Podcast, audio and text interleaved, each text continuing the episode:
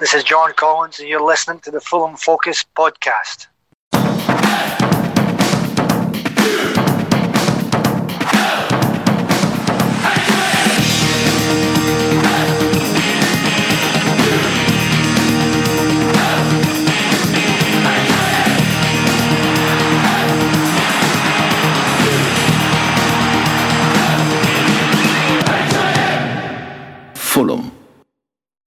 Hello and welcome to the Fulham Focus podcast. My name is J Mac, your host for the evening, with a pot of hummus to my left and a chilled Chardonnay to my right, and my feet rested on the, my latest Waitrose delivery.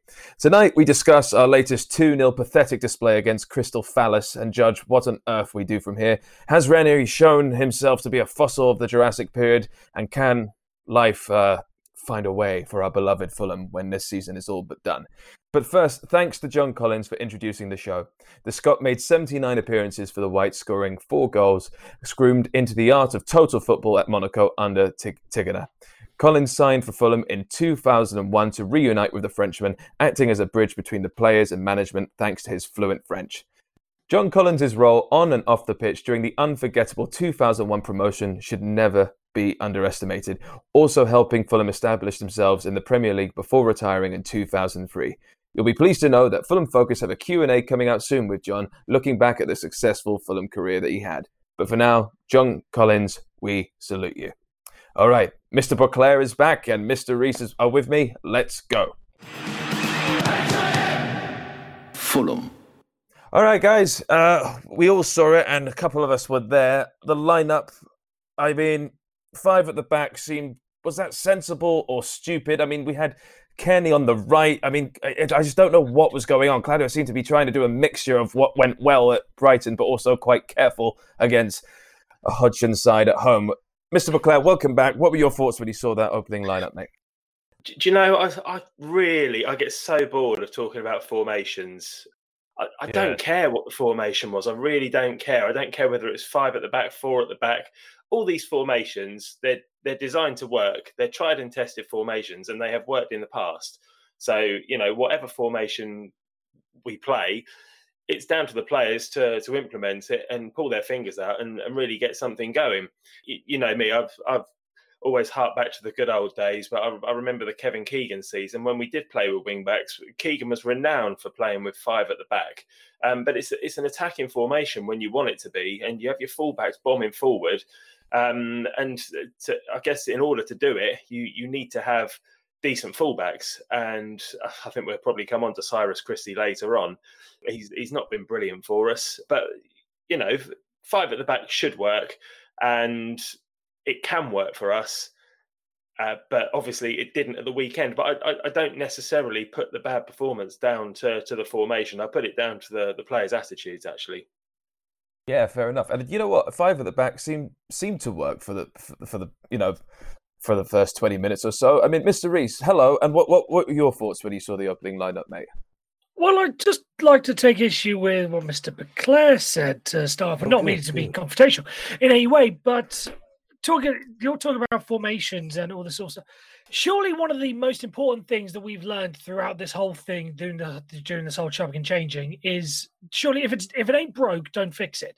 So when we went in that second half against Brighton, surely the first thing in Claudio Ranieri's mind has got to be right. This side scored four goals in the space of forty-five minutes against Brighton. Crystal Palace are not exactly worlds apart from Brighton. They may be better, but they're not worlds apart better than uh, than Brighton. So surely it's got to be a case of stick with what stick with what got you here in the first place. And if he had if he'd have done that, I don't think anyone would have complained. Even if we'd still have lost, everyone would have gone on would have gone behind and say, "Well, this method worked. It, it worked against Brighton." You know, why not at least try it the same way the same way against Crystal Palace? You know, you have this winning formula. Stick with it. Come on, though. It's not a winning formula. We've been shit all season. It was a win. Regardless. It was a win, though. It was a win. It was a win, and we played well against Brighton, but we played well for 45 minutes.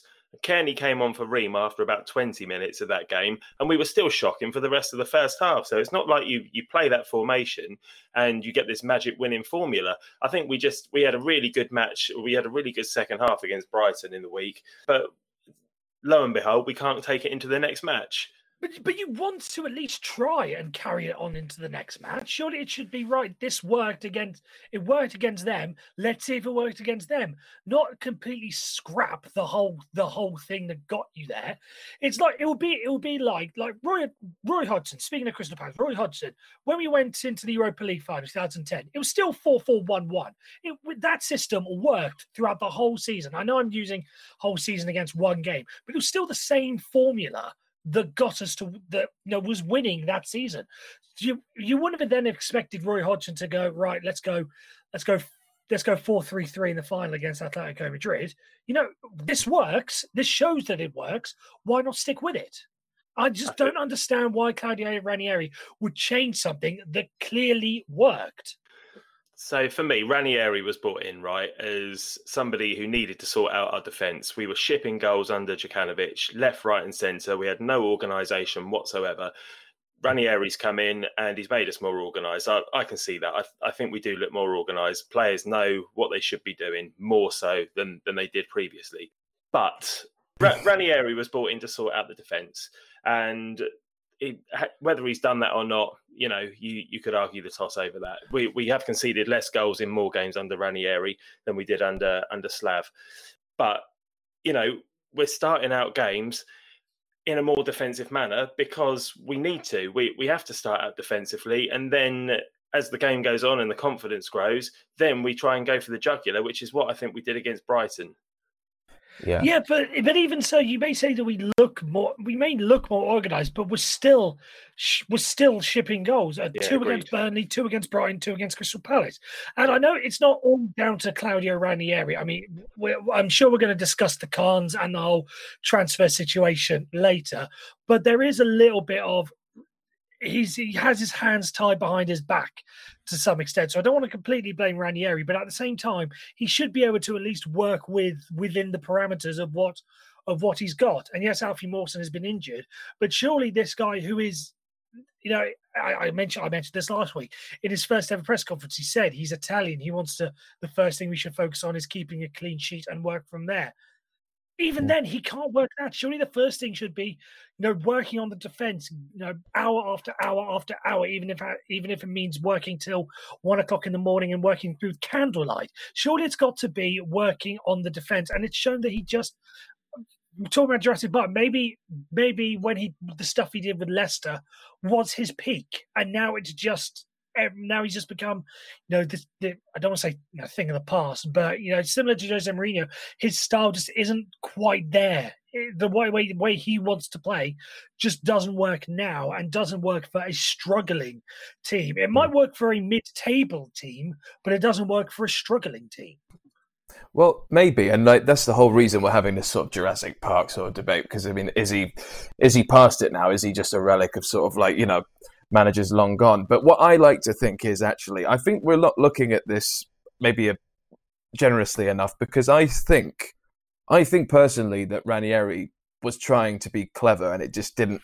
What what happened was, I think he noticed that we were a completely different team in the second half against Brighton once Cairney came on. So he thought, right, we'll keep, we'll get Cairney to start but I still want to do five at the back. But what he didn't realize was, or what he hasn't actually really noticed very well, is that Cairney cannot play on the right hand side. So we did a bastardized sort of version of it, and it just didn't pull off. But then again, that plan sort of worked. We were playing well. And then what happened was you talk about what Ranieri, his tactics, and his defensive drilling into the team, but you just cannot fix crappy, annoying individual errors and cue Cyrus Christie with the handball. I mean, like we don't need to talk about much in this game because it was just there to see once again. It was another individual error. I mean, what the fuck? What the fuck is what is Cyrus Christie doing, Matt McClare? Yes, I mean, on another day, if your luck goes, uh, if if luck goes your way, then both those players, both him and Benteke, have got their arms up in the air, and on another day, it hits Benteke's arm, um, and we don't talk about it. Hmm. But you, talk about luck on the day as well. You think um, that Mitrovic header, which you know nine times out of ten you'd expect him to stick that in the bottom corner, and of course the other day he's put it wide. That goes in, then we're probably not even talking about the formation either, because from one 0 it's a completely different game if we're one 0 up. Sure. Sure, and I mean, so it's margins, it's fine margins, and it's bloody frustrating fine margins that uh, all, all these topics kind of get blown completely out of proportion because you know, like I said, if that goes in, we're one 0 up, take that into half time, and then maybe go for go for it again in the second half, and you know, we could we could come out quite handsome winners. But as it was, that doesn't go in. We make a stupid mistake, give away a penalty, and then your backs are against the wall, and everyone's saying, "Well, we shouldn't have played five at the back," and you know, it, I just yeah. find it really frustrating and quite yeah. Really. No, I, I completely get it. But I mean, when it comes to Cyrus, I mean, he was having a pretty terrible game against Brighton as well. Some good crosses every now and then, but I mean, the fans were getting really frustrated with him. I mean, Mr. Reese, do you think this is it for Cyrus now for at least, you know, a few games? I mean, is it is it time for Steven Sessegnon to step up or maybe we'll talk about Mensah in a minute, but I don't want to. But what are your thoughts on Cyrus from now? Well, I'm glad you gave the gave the mention of Steven Sessegnon because God knows we didn't exactly address the right back situation in in January, unless the grand scheme is to have uh, Markovic play right wing back, which I think Brendan Rodgers tried with uh, at Liverpool, but I don't think it ever quite worked. Um, and again, I don't want to sort of preempt uh, what we're going to be talking about in the future. But if we are to accept that we are down and relegated, which I was a couple of months ago, then yes, by all means, start looking to start looking towards the future, and let's see if Steven if uh, Steven says you know, sink or swim. Let's see what let's see what he's got about him. And there is sort of this grand idea, I'm sure that most Fulham fans will have, of right wing back Steven Sessegnon, left wing back Ryan Sessegnon, just having two Sessegnons running down the wing and be like a Graham, uh, mass, you know, hallelujah, our academy's doing something, sort of thing moment. So at this at this point of stage, yeah, I mean, you can't exactly put Fosu Mensah in because we tried to get rid of him in January. Clearly, he's not wanted. Clearly, he I don't think he really wants to be here either. And you don't want to play someone who doesn't want to be here because you never know if their heart or mind is in uh, the right place. And I'm looking at you, Andre Schürrle, when I say that. What's he doing there? Is he in your house? Andre. I hope the foot gets better soon. Listen, I, I, I, think it's a, it's a beautiful idea having Cess and Cess on either side, but what we've been crying out for all season is Premier League experience to get us out of this mess. So we can't now say, "Oh, oh over to you then, Steve."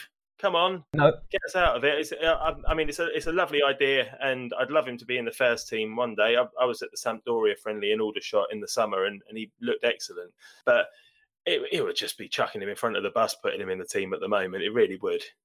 Yeah, fair enough. But look, after that penalty, though, I mean, like our heads were dropped and they weren't coming back up. There was just absolutely no sign of doing what we did against Brighton and becoming a different team in the second half. I mean, th- there were some players like Babel, for instance, looks out of form already. I know that's a bit dramatic. It's only his second game that I've seen him playing, but I mean, but also what's weird is against Brighton, Seri and Cairney looked really good together, and that was something that took ages to actually happen. And you know, but once again, they looked awful together. Can someone please tell me why they think that is? Because I I, I thought it was actually they were finally a gelled after the Brighton game.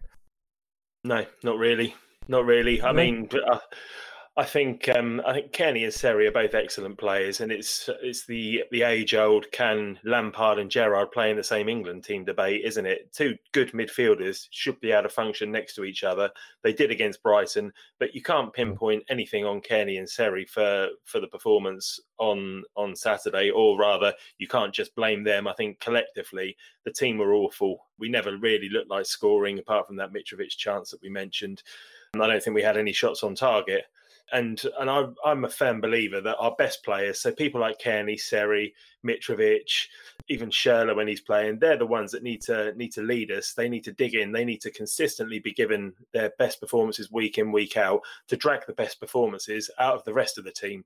Um, and nobody's been doing that this season, and therein lies the problem. Yeah, and just from from basically the second half onwards, Ranieri brings on Vietto instead of Tim Ream, who he likes to, seems to be using as a pretty pretty big old slap of meat at the moment, pressing it down. Because I mean, just Tim Ream just getting subbed on at 45 minutes seems to be just so disheartening for him, and just also for us because it's not the player we once had. But Vietto comes on and it just didn't work. You know, it didn't work the same way it did at the Brighton second half, which is a complete shame, obviously. But then, you know, we just we just couldn't get back into it. We just could not get back into it. We were blunt. We looked disinterested. There was no fight at all. You know, Benteke almost was it Benteke almost scored a like a bicycle kick that hit the crossbar. That was it Benteke who did that, or was that Bakary Sakho? Yeah, no, it was Benteke. Oh my god! I mean, you know you're in trouble if he's doing stuff like that. I mean, that's just ridiculous. I mean, the man's the man's a tank. Anyway, uh, their second goal. You know, who the hell is? I mean, you know, who who is organizing this team? Who is organizing the marking of Schlupp for the rebound of like uh, Batshuayi? It just doesn't make any sense to me at all. I mean, I think we've said. I think we've said this countless times. Sorry to interrupt, but I think we've said this countless times. There is a lack of leadership on the pitch, and there is yeah. a lack. There is a lack of someone because Cairney started as a Cairney took the armband, but in recent times it's been Mitrovic with the armband. And I've never been a fan of uh, forwards. I've never been a fan of forwards taking the armband. Brian McBride, the obvious exception. But I, there is a pure lack of leadership and just a general sense of someone telling other people that they need to do their job. There is clear lack, and if you know if it needs to be uh, a centre half, so be just give it to someone who is probably going to be in a position of power and authority. So even if it's just a mindset, it just gives them the idea of right, you should be picking up, you should be picking up, you should be picking up, rather than just, well, I'm just another player on the pitch. I don't have to. I don't have to do anything. I'll wait for Tom Cairney to tell me to track Jeffrey Schlupp into the box, whereas it should be me that says, no, yeah. Le Marchand, you you track him back or something like that. The, the whole thing is just a complete and utter shambles and well, I've I've said I've said no, no more than I think any Fulham fan has probably said on the matter, but it just needs to be said one more time. No, sure, and uh, let's let's keep digging. Uh, Ranieri's poor substitutions. I mean, look, Claire, you've been saying you know that Ranieri is like you said, twelve games. We need to be not as harsh in him as we are, but you know when Christie came on, uh, when Christie came off in the 62nd minute for Fosu Mensah, I mean, Christie, for all I could see, was pretty. I mean, he could have been pretending because he was just getting such, such. I mean, he, he looked like completely sick to the bone after his handball, and then just all all the fans were on his back. He looked like he just didn't want to be on the pitch for very long after that. But um, when Fosu Mensah came on, you were there with, uh, with me. I mean, he looked. He's obviously playing very carefully now, Fosu Mensah, because he doesn't want to make any mistakes. But he just wasn't we were we just weren't wasn't getting forward or doing anything exciting at all, was he? I mean, what what do you think about Fosu Mensah? Do you do you actually t- blame him because there's a lot of blame going on from our fan base of him hijacking our transfer window, which I think is a little bit harsh, but maybe there is some sort of I don't know. God no, God no. Yeah. God, that's absolutely ludicrous. You read some absolute nonsense online. I, I try and I try and not read it, but sometimes you find yourself scrolling through Twitter just open mm. mouth, shaking your head in disbelief at what absolute bullshit people can come up with. Much, much like the three of us are doing now, to be honest. But anyway, um, so Fosu Mensah, uh, when was his last game? Anyone remember? What was it? October? Can't remember. He's been out of the team for four months. What are you expecting? Come on, we're, we're a goal down in a key game. Stick you on at right back after four months out of the team. Go and do something. And then at the end mm. of the game, well, he didn't do anything. He must be rubbish. It's oh my god, it's so frustrating. He's obviously a good player. He's at Manchester United for goodness sake. They seem to like him. Their fans, they were they were quite happy to have him back at one point. And the, the problem here is you've got a player who we clearly didn't want. Ranieri stated publicly he can go back then United have said, well, if you want him to, if you want to get rid of him, you've got to find a new home for him. So it's obviously going to leave quite a bad taste in the mouth. So meanwhile, he's he's trying to go about his business and just get on with being a professional footballer. Um, when he gets back in the team, he he, he didn't really do anything wrong, although he he, he didn't inspire a, a, comeback of any sorts, which, like I said, I, I didn't expect him to. And all of a sudden, now he's he's in the firing line amongst our, our fan base again. It's it's crazy. Yeah, and Reese, I mean, the whole crowd was singing for Ryan Sessegnon, how he was one of our own, pretty much the whole match. And and Ranieri brings on Ayité in the 88th minute. I mean, Floyd Ayité in the 88th minute, and it was two. I think he came on about 10 seconds after Schlupp just scored. What were you, what was going through your head when you saw Ayité come on? Um, I think I, to some extent, I want to buy into the conspiracy theories that has been going around online, which Mr. Beclair would have missed out on. And I think that Claudio Ranieri is not a big fan of Ryan Sessegnon and will be a key reason why he leaves us in the summer. Just because I just because I haven't seen the amount of faith shown in him by Claudio Ranieri that uh, I'd say previous managers, there's only been one, Slavisa Jokanovic showed in him. So yeah, the fact that he chose Floyd Ayité, who has proven himself not to be all that at this level compared to Ryan Sessegnon, who's at least showed something. He, he's not he's not been perfect. He's not Has been, he though? Has he though? I was, I was just getting on to that. He's not been the exact replica of what we had in the championship last year, but he's shown himself to, I believe at least, shown himself to be more capable at the Premier League level than Floyd Ayité has. Yeah, I think that's a fair point. But uh, with with Cess, I mean, he's one of those players because of what he did last season and because he's been with the club since he's a young lad and he's the family connections with the club you want him to do well, you want him to succeed, and you want him to be in the team. But looking at the way he's performed this season, he's been no better or no worse than anybody else. And I think he's got to earn his right. He's got to impress the manager. And with his performances on the pitch, he's been bang average this season. I'm sorry to anybody that that upsets, but you know it, it upsets me to a certain point because I love the guy. But like I say, I, I don't think he necessarily warrants being being in the team as much as he once did. And I know he's he's still only 18, nearly 19 as well. He's he's still super young and he's you know, he's got years and years ahead of him of, of success. But at the moment, you know, I don't don't necessarily think he's he he warrants being in the team.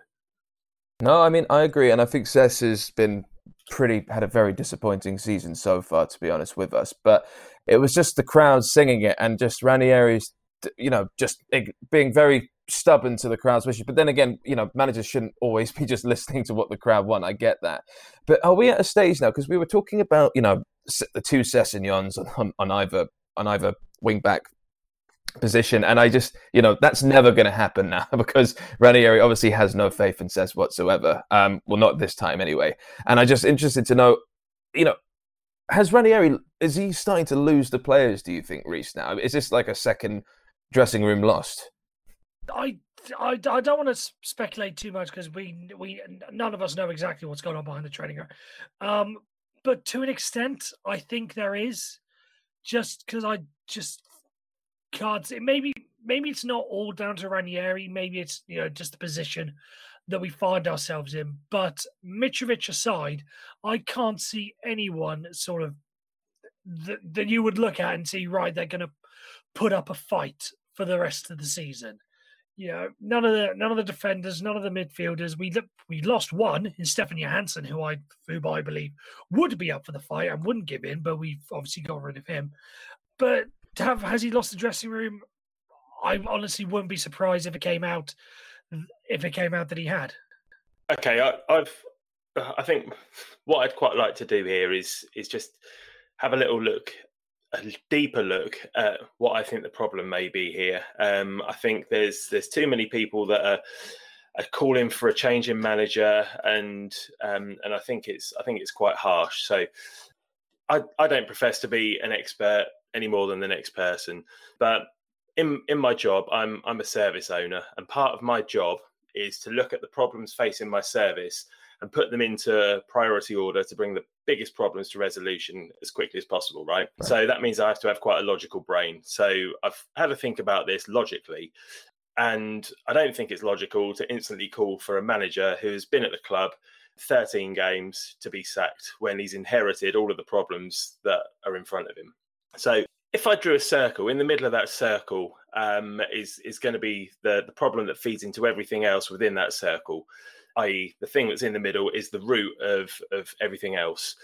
And the root problem for us, I believe, is the the lack of a long term plan around the first team squad. And we've looked for instant success, which we got last season. It was fantastic, but in doing that, we took a punt on loan players who were championship standard. And as soon as we got out the championship, then we ripped that up and demolished that squad, and we started again. So the the myth that we spent 100 million in the summer so should instantly be competitive is just that it's a myth because that 100 million was just to stand still just to tread water because we had to build a squad and then we we built a squad right up until transfer deadline day and then that squad was presented to Slav and he's and basically he was told go on go and do something with that then and it took him so long to kind of pull that together, and and he never did, arguably. And I think we've talked about in the past on this show, promoted teams that are successful build on top of an already successful squad rather than dismantle it. So the next layer along from the root problem, I believe, is our transfer policy. I'd like to see the, the club define the style of football that we're associated with first, because we were associated with a certain brand of football under Slav, which worked well in the championship. Um, but then we've gone a completely different direction um, under Ranieri, whether rightly or wrongly. I don't demand that we play like Barcelona. You know, last season was a dream, and the way we played was fantastic. But if we're to be associated with a more defensive style, I don't really care. I just, I just want a, uh, a side that we can be proud of, right? Right.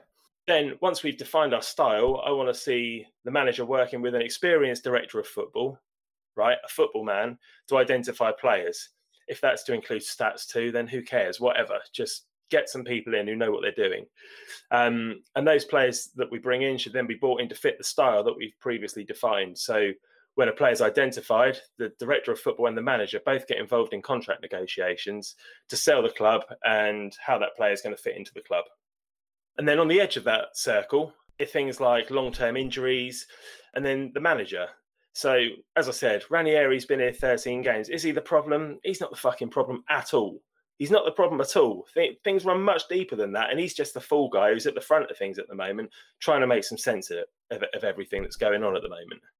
Does that make any sense? Sorry for what. Yeah, that makes sense. No, not at all. No, that makes no, perfect sense. No, it makes sense. I think it's been an underlying thing for a number of weeks, and it has been on the, as I mentioned every week, the much wanted to be part of Fulham Focus WhatsApp group. Is there does seem to be a general hatred around around the uh, the Khan family. In fact, not so much Shahid. I think Shahid, I think gets pretty much a pass for most things, but I think Tony is getting the most of the most of the anger when it comes towards the owners. And mo- many people seem to think it's him and his transfer uh, philosophy that's uh, the root cause of this. And you know, everyone talks about his stats-based model and bringing in and bringing in you know other other people whose names I shan't go into for reasons I'm sure most Fulham fans know.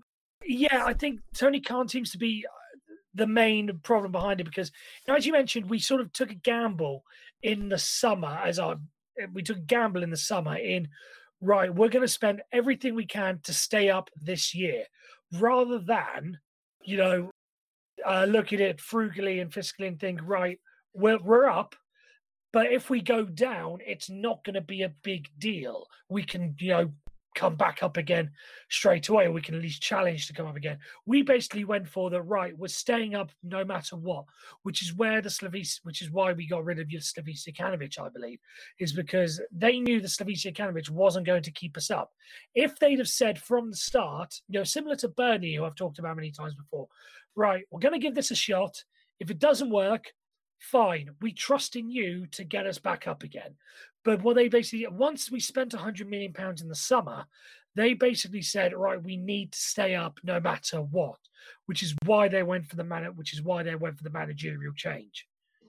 Yeah, no, I think that's a that's a fair point. You're you're absolutely right, and that that hundred million kind of sits around the club's neck like an albatross, doesn't it? And uh, the, the the problem with with Ranieri at the moment is he's not allowed any mistakes we're not entitling him to make any mistakes. And he's a human being; he's going to make mistakes, but there's no margin for error. So if he does yeah, make a mistake, i.e., at the weekend, like playing five at the back instead of four at the back, if you if you believe that to be a mistake, why should he pay for it with his job? He's been here five minutes. He's working with what he's got, and he's doing doing his best to make some sense of this absolute shitstorm. And you know, if and when we get relegated, I'd like to see him stay, and I'd like to see him work with a director of football to rebuild the side for him to identify areas where we need to improve within the squad. We don't have enough experience. We don't have a leader. Whatever else we don't have that he perceives. And he, has been around for over 30 years as a football manager. He's worked all over the world um, and at, at, all levels as well. I don't buy into this. Oh well, he's never managed in the championship. What's he going to know about the championship? Nor of Rafa Benitez, nor of Slav, nor nor so many managers that have been successful at that level, and I think he'd be a safe pair of hands if if we went down. And and honestly, if we went down, I'd trust him. If he was in charge of of signing players, I'd trust him to get us back up. And I think we'd probably be one of the favourites amongst the bookies as well. Well, it's not a bad argument to make because you know a lot of people say, "Oh, you know, Claudio Ranieri wouldn't last five minutes in the championship, but his style isn't too dissimilar to what Rafa Benitez is. Is that would that be a fair point to say, Mr. Reese? I mean, is there actually a chance that Claudio Ranieri could stay on for us for a season of the championship and do well? I'm going to stay away from commenting about Rafa Benitez and Fulham just as it happened a couple of months ago. Fine, fine, absolutely fine. All right, well, look, I, I mean, I'm not going to do a Ranieri rating. I think the the verbal exchanges we've said have uh, speak volumes for themselves, really, on where we are at with Ranieri. Uh, with Ranieri, um, so I'll just actually say it was my first time at Selhurst Park this weekend, and I, I was kind of, I thought it would be, you know, a really, a really atmospheric, sort of charming sort of uh, stadium to go to, and I was a little bit disappointed to be honest. Maybe mostly by the view because I only got about maybe a quarter from where I was sitting to watch the actual pitch. What, what do you think, Mr. McClare, about it? Yeah, um, I've I've been a few times and I've sat near the back, and I know I know the view's not great, but I, I really like it as a stadium. To be honest, I think it's really yeah. old school. Um, it's right in the middle of the local community, and you've got four stands that are completely different shapes and sizes. It's a real mismatch, but that's the beauty of it. I think. I, I think it's a great stadium. We we made Did a you bit stay of till the end?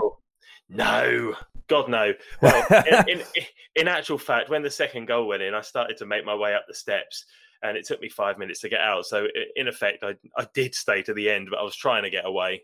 But yeah, it's an interesting thing. We, we were chatting earlier today, weren't we, about whether whether or not you should stay to the end or not? Because I was I was listening to 606 on on Radio Five earlier today on, on the podcast, and Jason Mohamed and Robbie Savage were talking about whether or not you're a real fan if you if you don't stay till the end. And Jason Mohamed said only real, real fans stay until the end.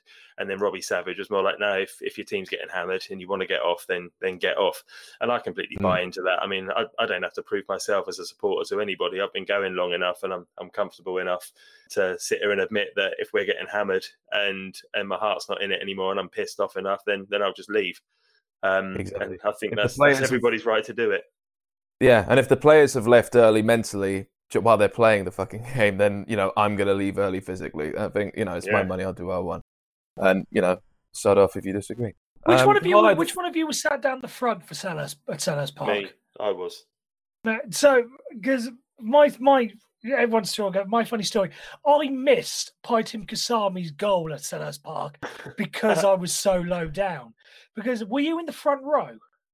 No, about row six row six. Okay, I was in the front row, and because you're sort of below pitch level yeah. at that stage down the front, I had I I one of the photographers was in my line of sight. Oh, brilliant! And was completely blocked. Pajtim Kasam blocked Pajtim Kasami's uh, effort, so I didn't know just how great it was until I saw it on the replay screen. so I'm uh. sort of I'll always hold a grudge about Selhurst Park forever now because they made me miss out on one of the great Fulham goals. Yeah, I did enjoy it when we started singing "Have you ever beat Juventus? Have you fuck again?" It's one of my favourite chants, and we just started singing that. Started singing that after we asked Roy to give us a wave. It was great. All right, um, now, all right, guys, we'll we'll we'll call it we'll call it a day here, and we'll talk a bit more about the future after we have a bit of quiz to lighten the mood up a little bit. All right, after this. Fulham. And welcome back. Now it's time for the quiz to cheer us all up. And if you're playing along at home, you can get uh, 27 points each. Or for my co hosts, they can get 19 points each. All right, guys, let's do this. Round one Guess their all time Premier League appearances ranking. All right. Where do the following former Fulham players rank in the all time list of Premier League appearances for their whole career? For example, Gareth Barry is ranked in first place with appearances for Aston Villa, Man City, and Everton. Ryan Giggs is in second place, etc. The closest guest wins the point. All right, so Paul Konchesky. What ranking is Paul Konchesky for his all-time Premier League appearances? And I'll go to you hmm. first, Mr. Beauclair. I am going to go for 236. 236. All right, and for you, Mr. Reese? Uh, 75. 75 for Mr. Reese. You are correct, Mr. Reese. He is 71st in the ranking, Paul Konchesky, with 347 appearances for Charlton, Spurs, West Ham, Fulham, Liverpool, and Leicester City. So that is a point for Mr. Reese and none for Mr. Beauclair. All right, and the next one I'll go to you for Mr. Reese. Danny Murphy. What ranking is Danny Murphy for his appearances? I think he'll be slightly higher. So I shall go for 63. 63 for Danny Murphy. And for you, Mr. Buckler? Oh. Um, let's go for 60. Oh. He was 32nd, so Mr. Buckler gets the point for that with 417 appearances for Liverpool, Charlton, Spurs, and Fulham. Danny Murphy. Very good. So it's one all. All right. Number three, Zat Knight. And I'll go to you, Mr. Buckler.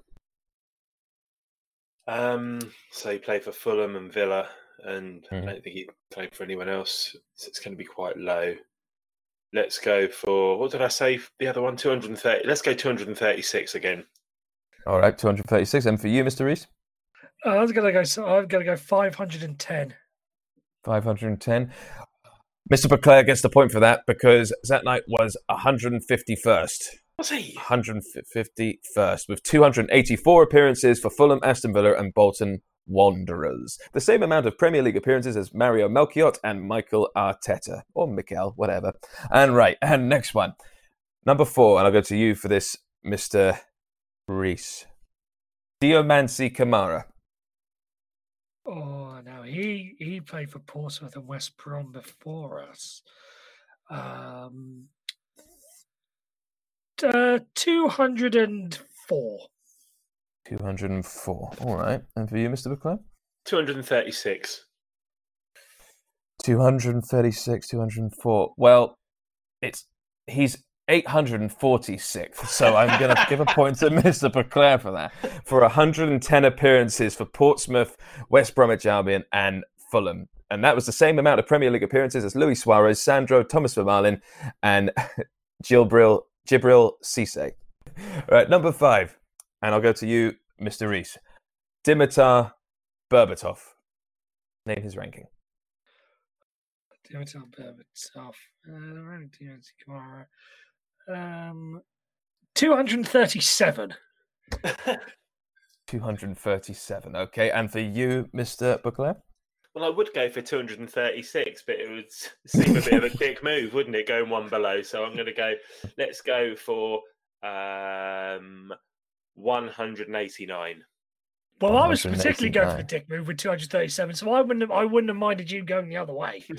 Well, Dimitar Berbatov is 271st on the list of that. Oh. So, Reese, you get a point with that. Yeah, with 229 appearances for Spurs, Man United, and of course, us, Fulham. The same amount of Premier League appearances as Mark Pembridge, Patrick Berger, and Gianfranco Zola. All right, that's the end of the first round, guys, with Beclaire on three and Reese on two. All right, now we're going to round two, which is head to head. All right, and you all get a set each. Now, because you're winning at the moment, Claire, which set number would you like? Set one or set two? Set one. Set one. All right.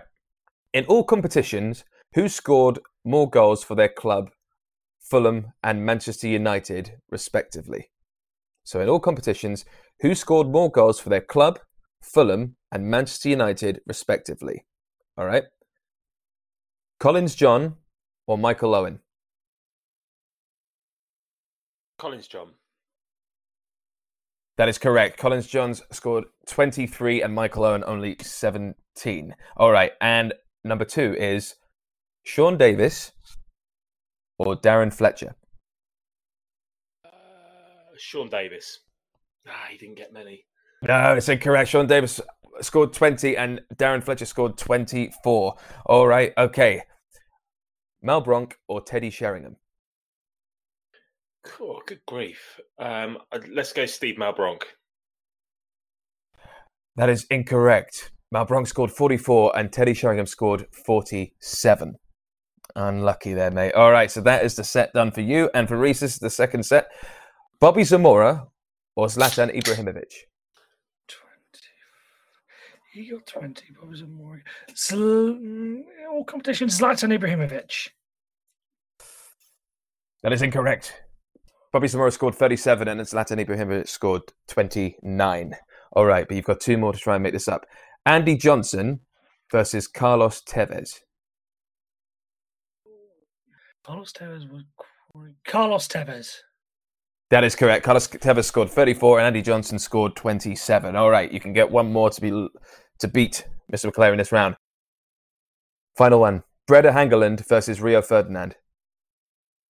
Oh, that's a doozy. Yeah. Oh, he took a while. He scored. I reckon this- And in the outside, Brede Hangeland. That is correct. Brede Hangeland scored 12 and Rio Ferdinand only scored 8. Excellent. Okay, so that is it. So Reese is now on 4 and Matt Beauclair is on 4. It's back. We are back in the game at level pegging. Excellent. All right, round 3, back and forth.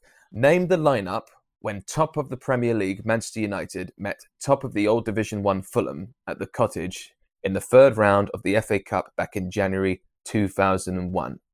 Tip it was halfway through the Tigana promotion season, and the final score was 1 2 to United. Okay, so Yep. I'm going to let you kick this one off, Mr. Reese. Name a player from that starting 11. Maik Taylor. Maik Taylor is on the list. Very good. And you, Mr. Beclair? Fabrice Fernandes. Reese Fernandes is yes, he is on the list. Reese Fernandes say, is on the list. Yes. Well done. All right, and for you, Mr. Reese. Next one. Barry Hayles. Barry Hayles is not on the list. And for you, Mr. McClare, Steve Finnan. Steve Finnan is on the list. And back to you, Mr. Reese. Um, Luis Boa Morte.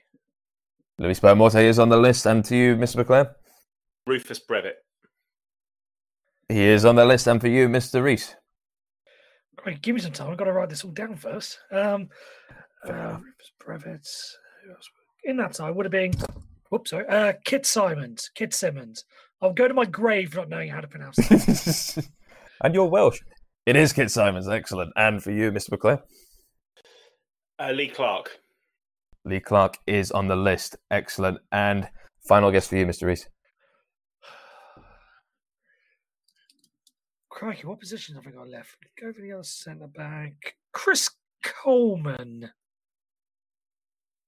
Chris Coleman is not on the list. I'm It right after his And- crash. Yeah. I know I wasn't 100% sure what time it was, though, and what time it coincided. So oh, well. you have a total of three for that round. And final one from you, Mr. McClare. Oh, it's got to be Melville then, surely. Andy Melville is on the list. That is a whopping five out of five for you, sir. Well done. Well done indeed. And the other ones that you could have got for that were Lee Clark, Nicholas Sarnoon, Bjarne Goldbaek, Louis Saha. None of you mentioned Saha, did you? Nope. It was a oh, cup Okay. game. I thought he would have been rested. No, no, no. All right, guys. All right. So that has basically put it at Beauclair with nine points. And, well, that's Reese with seven. All right. Okay. Nine, seven. So this is big now. So, and just so you know, the substitutions for that game were Marcus Hahnemann, Alan Nielsen, Paul Trollope, Eddie Lewis, and Andrejs Stolcers. Andrejs Stolcers. Excellent. All right, now final round, guys, which is guess the player. All right, you know how this works. You've got ten facts, and if you get a certain time between which fact you get, you can get five points if you get fact one or two. You can get four points if you get fact three and four. Three points, five or six. Two points, seven or eight, or just one point if you get to nine or ten. So you have to be tactical. Reese, I would try your best to try and just hold out and see if you can beat Leclerc in this one because it is seven nine. There's nothing in it. All right. So fact number one. This player is five foot eleven and a half tall. This player is five foot eleven and a half tall. Fact number two. Fulham were his second English club. Okay. Fact number three. He made 88 appearances, scoring 20 goals. Buzz. Go for Ryder it. Helgeson. Good shout. Right, I'm go- I'm going to pause you there, so you could potentially get four points there. All right. Fact number four. Despite only scoring five goals for Fulham in the Premier League, all five came in wins, and four of them were winning goals. Fact number five. His first goal came up in the northwest of England against the team we just signed him from. From the northwest, well, it's not Helgeson then. No, it ain't. Oh well. No. Oh well. Gavin Fact number six. Fact number six. He signed as a free transfer in July 2012. Fact number seven. This player has 43 caps and eight goals for their South American country. Oh, Oh, I think I know who Oh. it might be. No, I don't. Oh, Still I'll give you number eight then. You've winning it. You've won anyway, I think. Well, who knows? Uh, fact number eight. He scored the winning goal against Norwich City in our last Premier League victory before relegation in 2014. Oh, it's Hu- Hugo Rodriguez, isn't it? I can't tell you. I'm going to keep relaying it out. Number nine, he is the only Colombian to play for Fulham in the Premier League. Fact number 10, we signed him from Wigan Athletic. Yes, indeed. The answer is Hugo Roddy Ager. Well done. So that is an extra two points for you there, Mr. Beclair. So that has put you on 11 points to Reese's seven. So you have won the prize. All right. Well, congratulations. And the prize for this week is a special message from the chairman of Bordeaux live. Hold on one second. Let me just play it for you. Hello. Hello? Sorry, I've been on the phone to you all night. There seems to be a bit of a communication problem. Instead, never mind. What I will do is I will send you a fan Liverpool shirt of uh, Markovic, which um, has "lol" written all over it. But I enjoy the Markovic shirt instead, mate. Never mind. I'm sorry about the communication problem there. Bordeaux, what are they like? Anyway, after after this, we're gonna have a bit of a Man United preview. Thank you, and see you in a minute.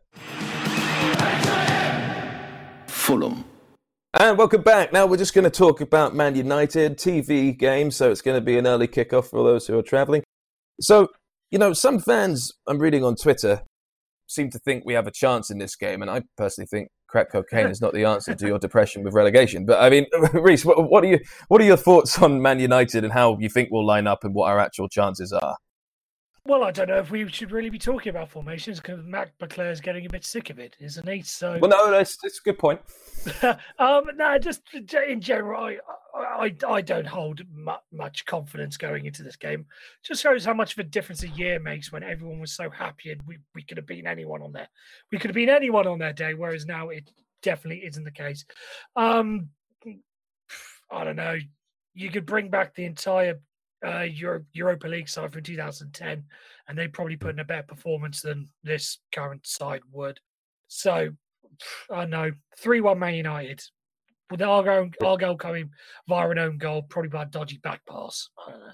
I really, I really don't care about this game. I know, I can tell. It's so funny. I just don't care. Um, Mr. Verclair, do you do you see? Uh, I don't know. Do you see Markovic or uh, Nordveit making an appearance in this game at all? Yeah, probably. Who knows? Yeah, well- Who knows? Who knows what's going to happen? But the, the thing is, we've got we've got these four games coming up at home. We've got United, Chelsea, Liverpool, and Man City. And really, you you almost write these games off anyway, don't you? So they're not games we have to be targeting for points. But you know, Crystal Palace was one we should have targeted for points. And uh, what have we got left? 13, 14 games. So we almost need to win half of our remaining games, which means really looking at the likes of Watford away, uh, Southampton away, West Ham away, Leicester away. They're all games we're going to have to start picking up points and, and winning if we're going to if we're going to stay up. Manchester United at home is almost a free hit, so I can see us perhaps playing without as much pressure as we we have done in the last couple of games, Hmm. and and having a go at it. And I think I think it'll be closer than than a lot of people think. Although United Okay. are on something of a, of a revival at the moment, aren't they? And and even when they were even when they were crap before Christmas under Mourinho, they still beat us four one. So it's it's not going to be an easy game, but it's not anything that I'm expecting anything from. Whereas last weekend against Crystal Palace, I did expect something from it, which is why there was so much disappointment. I think. Yeah, and you know, I've seen on Twitter statistically, I think we need to play like a team in the form of seventh in the table to actually stay up now. Is it seventh? I mean, it could be even Yeah, I, th- I think we we need six wins basically. What are we on? Seventeen points? Is that right? Um, Yeah. And to stay up, I think we're probably going to need 37, 38. So it's another 20, 21 points. So another seven wins. So there's there's less and less margin for error as the games go by. So it's it's But- it's looking bleak. But you know, you live in hope. Don't give up. I, I don't know because you, you, I was sort of hoping you wouldn't say that because I was just about to just pretty much say, guys, look, it's over, right? I mean, I mean, I just don't really, I don't see, I just do not see this happening. I don't see a miracle big enough. I think that Brighton, uh, that Crystal Palace game was was asking, begging to be our sort of Man City game from the Great Escape season, and it just, it just completely. We just didn't. Show, I, I just. I don't know how many more hints we need that we're not welcome in this. Like, to score two own goals against Burnley when it's just like I don't know how many more hints we need. Reese, what what do you see going on here? To be honest, because I don't really think we're going to stay up anymore. Yeah, I, I think yeah, I think I everyone's think, accepted that. I think we're long past. You know, Matt Buckler says you know don't give up. I think many fans are long are long past that point. If we're being brutally honest, of mm. of, of giving up, And so it's as I've as I've said many times just sit, you know, just sit back, lie back, just watch all the great players of the Premier League because we're not going to be seeing him for another 12, 24 months uh, come August. So yeah, just enjoy it while you can. But what do we want from Fulham now, just quickly, uh, Matt? Because you were talking about how you'd like to see Ranieri in the Championship. I mean, but the Khan silence has seemed a lot more deafening than usual since the result against Palace. I don't know why. I mean, I could be completely making stuff up, but there is just something in. I have this feeling that we're going to see Scott Parker as an interim manager by the end of March, or maybe just maybe mid March. Does that think? Does anyone think that's a possibility at all? Not that I want that to happen. Yeah, it's a possibility, and I think it's it was probably seen as an inev- inevitability once he was appointed as assistant as assistant manager. We yeah. knew at some point, at some point down the line, if this was obviously being groomed to be Scott Parker taking over taking over the managerial job if I'm being brutally honest, I don't see Scott Parker as a manager. I don't know. I a coach, maybe a pundit, definitely, but as a manager, I I just don't see it. He he came across. He was a leader on the pitch, but he just doesn't seem to be the most talkative or the most quiet because he's not. He doesn't exactly have a loud voice, so you can't imagine him being the type to be standing on the touchline barking orders. He just he just hmm. doesn't come across as a manager to me. Yeah, I'm, I've, I do not even want to think about Scott Parker as a manager at the moment because I'm I'm still a Ranieri fan and, and I want this to work with Ranieri. I've I've liked him for, for quite some time, dating back to when he was Chelsea manager actually. And I, I really want to see this work, and I still think it can work, even if we have to go backwards before we go forwards with him, i.e., relegated and then rebuild. Who knows what, what Scott Parker will be like as a manager? You know, you say you see him as a coach, but he gets all sorts of stick from people who have no idea what his coaching methods are. People don't see him day to day, but but they seem to have an opinion on on his ability to coach. Um, yeah. Just leave the bloke alone. You know, he's he's an outstanding professional who's achieved a decent amount in the game. And uh, again, he's another one of these people who I think we're quite lucky to have around. Although, unfortunately, his involvement at the club is always tinged with um, something bad happening with the club. But that that's surely coincidental. Yes, it is. It's. I mean, the the whole hoodoo surrounding Scott Parker is not a reason to dislike him, in my opinion. Um, I've got nothing against Scott Parker in the slightest. And anyway, we're working on the idea that he is becoming interim manager, which I completely made up just as I don't know a bit of mid-flight entertainment. and finally, guys, just just to go on to one final thing that's pissing us all off about the club. Uh, Reese, you mentioned on the lovely WhatsApp group of we were all going to meet together for pints as a sort of, you know, oh, screw it, let's all have a drink. Who cares if we're going down for the last game, which is Newcastle at home. And what did you discover for the Newcastle Castle at home prices? Um, the Newcastle at home is sixty pounds, which, when you compare it to my playoff ticket, which I have in front of me, not framed because I couldn't be bossed to go through the process of that, but uh, stapled to my computer desk, um, my playoff final ticket was £64, whereas Newcastle at home in a game where we're probably going to have been relegated already, so it means absolutely nothing, is £60. That's I don't, um, I don't know. If, I don't know whether or not that's the cheapest. Cause I always sit in either the Putney or the Hammersmith end. I know the prices vary depending on where you are, but where I like to sit, it's sixty pounds, and there's just something incredibly wrong with that. It's not a surprise to us because we've had this all through the year. I think it was £55 to watch Huddersfield. We shouldn't be surprised at this, but at the same time, surely they they would have got somehow during the season they would have got the message that the ticket pricing and the ticket structure and the whole loyalty points thing, which I know has been a bit of an issue over the past couple of years, is just needs to be rethought completely uh, for Fulham. Just because I think they're gonna they're gonna be losing a whole generation of fans if they keep going on this way. I don't. I. It's just something that shouldn't have happened in the Premier League. Instead of spending all the money, all that 100 million pounds on the players, it should probably have been split, you know, split half and half. Or, or not half and half, not 50 million for the fans and whatever, but at least some put aside to at least make up the shortfall for ticket prices because it's just alienating a whole group of fans. A whole group of yes, you're getting the tourists in, but the fans, your hardcore fans, are being driven away because they just simply can't afford it. And it's just something that next year, whatever division we end up in, more likely the championship, seriously needs to be addressed. Yeah, I, I agree. It's embarrassing that the club these days are treating supporters as a customer rather than you know a, a, a supporter of the club and the you know with without people like like us and the people that are listening to this show, the club's nothing. Yet we're treated like absolute pieces of shit really when it comes to ticket prices. And I I bought my season ticket last season.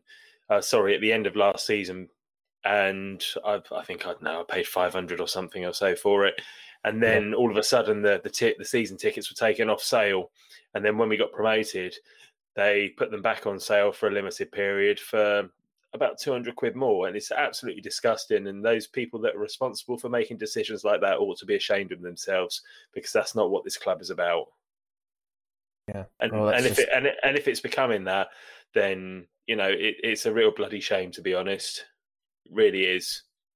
Just something for us to another thing for the club to sort itself out for when we basically crash land Speak, back into the championship. Speaking of tickets as well, it's interesting to see today that the um, the tickets for the last of the remaining games were put on sale to mm. to season ticket holders, and Liverpool sold out today. So basically, the the stadium's going to be full of Liverpool supporters then. Oh, of course, that's, I don't doubt it. Yeah, Fantastic. exactly. I remember I remember when we went down 13 14 and we got all automated little call not automated actually live calls from players like Scott Parker saying thank you for sticking with us yeah. with our season yeah. tickets. I wonder if we'll get Denis Odoi doing that. we'll see. Yeah. Um, yeah, yeah, I remember that. That was that was great. Yeah, was it? well, um, you know, it's a, it's a nice touch, isn't it? It's it's yeah. nicer than it's nicer than finding out that if you want to go and see your shit team play somebody that's going to hammer you, then you've got to pay through the nose for it. Yeah, exactly.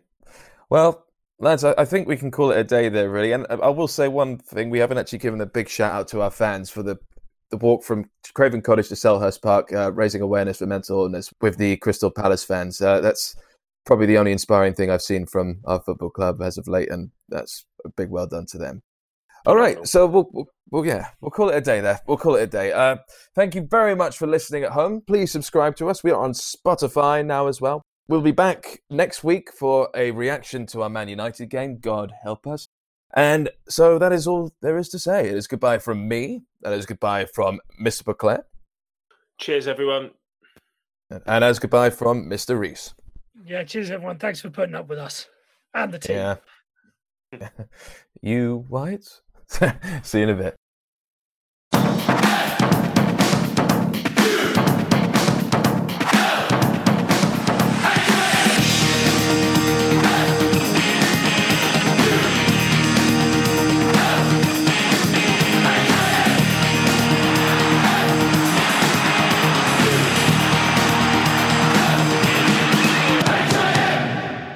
Fulham.